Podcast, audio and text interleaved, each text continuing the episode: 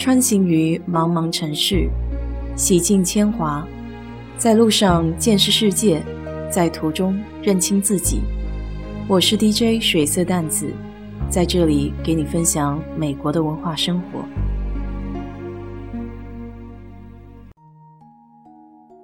昨天，一代球王马纳多纳去世了。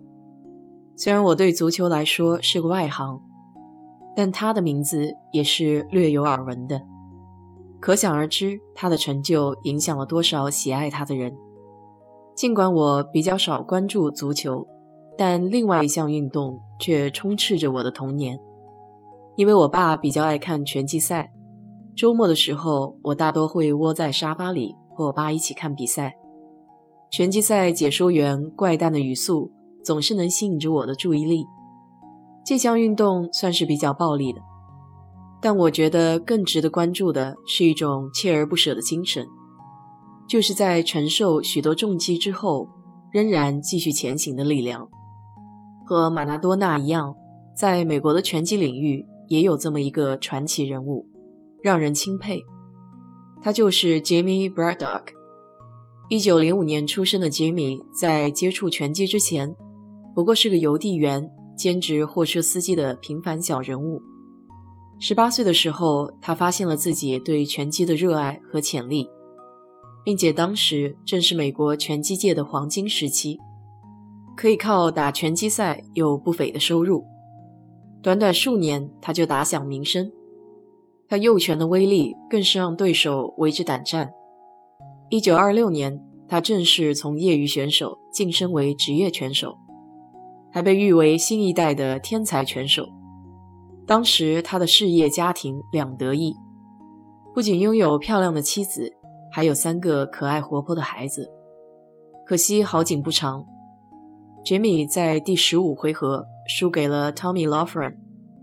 接下来的二十二场赛事，他连着输了十六场，右手更因为频繁的赛事而受伤，他的拳击生涯一落千丈。后来甚至溜到了小型俱乐部中打比赛，由于受伤的右手无法正面对抗，他还因此被数百名观众嘘声嘲笑。新闻记者更是在报纸上发表文章，竭力诋毁这个曾经的拳击新星。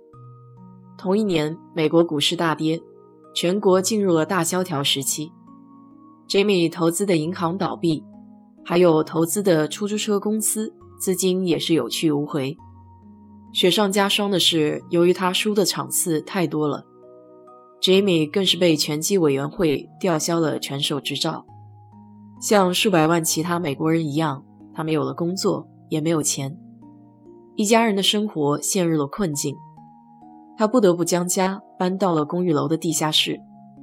后来欠费数月，连基本的供电供暖都没有办法保证。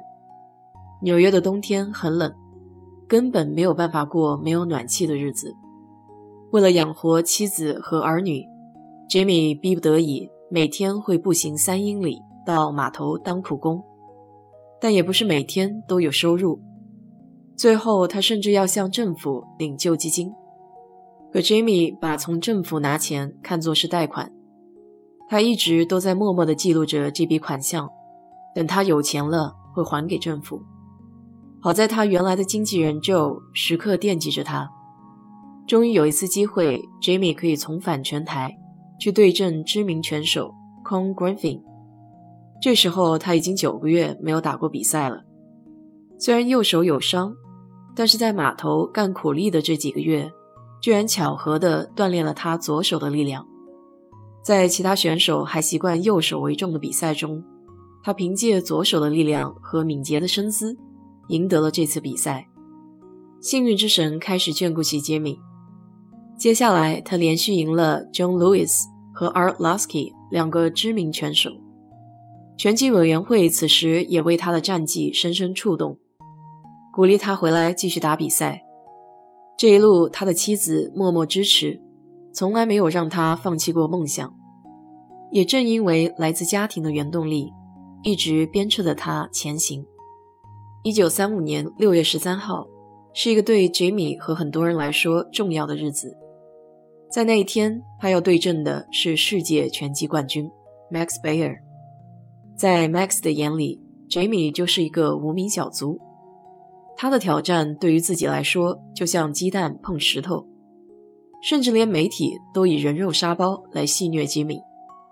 Max 在过往的比赛中还重击过两名对手，直至死亡，可以说是非常强悍、难以对付的。所以，Jamie 的妻子 May 一度非常紧张，并不是很想让他去参加这场挑战。可是，Jamie 毫不畏惧，他善于观察对手的弱点。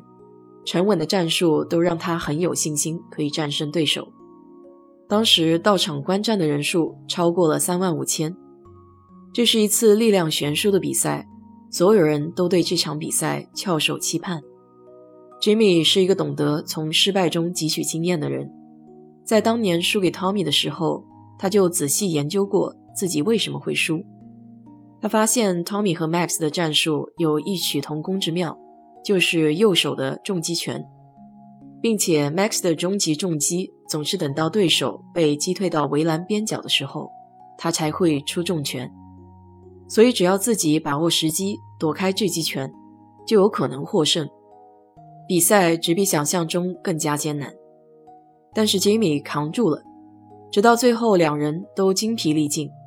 Max 想要用重击结束战斗的时候，Jimmy 瞧准了时机。连续猛攻，打败了世界冠军，Jimmy 成为了新的世界冠军。从青年得志到被时代抛弃，再重返拳坛实现梦想，这一路的艰辛只有 Jimmy 自己心知肚明。所以媒体给了他一个富有传奇的名称 ——Cinderella Man，灰姑娘先生。从 Jimmy 的故事里，我可以看到很多闪光点，但有一点。非常令人触动。人之所以为人，就是身上的那股劲儿，强风压不倒，大雨淋不透，无论何时何地，都可以触底反弹，不屈不挠地去面对生活给予的挑战，昂头前行。我想，这就是所谓的逆商吧。好了，今天就给你聊到这里。如果你对这期节目感兴趣的朋友，可以去看一看同名电影《Cinderella Man》。欢迎在我的评论区留言，谢谢。